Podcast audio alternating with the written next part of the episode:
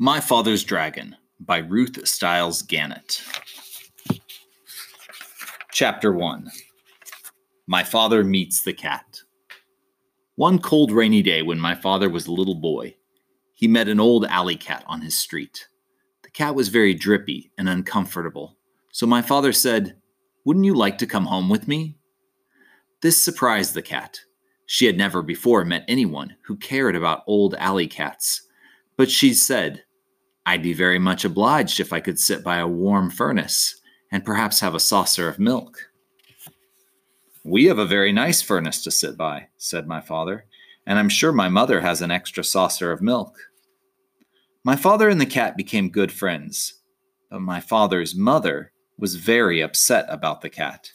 She hated cats, particular, particularly ugly old alley cats. Elmer Elevator, she said to my father, if you think I'm going to give that cat a saucer of milk, you're very wrong. Once you start feeding stray alley cats, you might as well expect to feed every stray in town, and I am not going to do it. This made my father very sad, and he apologized to the cat because his mother had been so rude. He told the cat to stay anyway, and that somehow he would bring her a saucer of milk each day. My father fed the cat for three weeks, but one day his mother found the cat's saucer in the cellar, and she was extremely angry. She whipped my father and threw the cat out the door. But later on, my father sneaked out and found the cat. Together, they went for a walk in the park and tried to think of nice things to think about. My father said, When I grow up, I'm going to have an airplane. Wouldn't it be wonderful to fly just anywhere you might think of? Would you like to fly very, very much? asked the cat. I certainly would. I'd do anything if I could fly. Well, said the cat, if you'd really like to fly that much, I think I know of a sort of a way you might get to fly while you're still a little boy.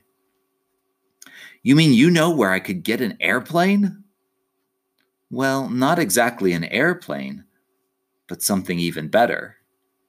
As you can see, I'm an old cat now, but in my younger days, I was quite a traveler.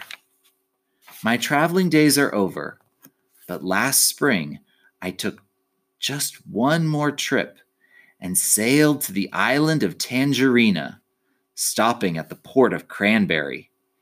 Well, it just so happened that I missed the boat, and while waiting for the next, I thought I'd look around a bit.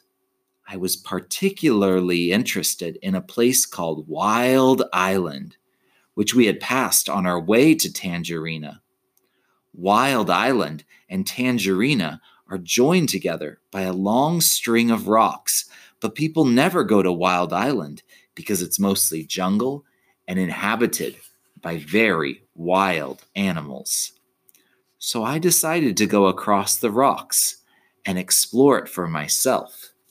It certainly is an interesting place, but I saw something there that made me want to weep.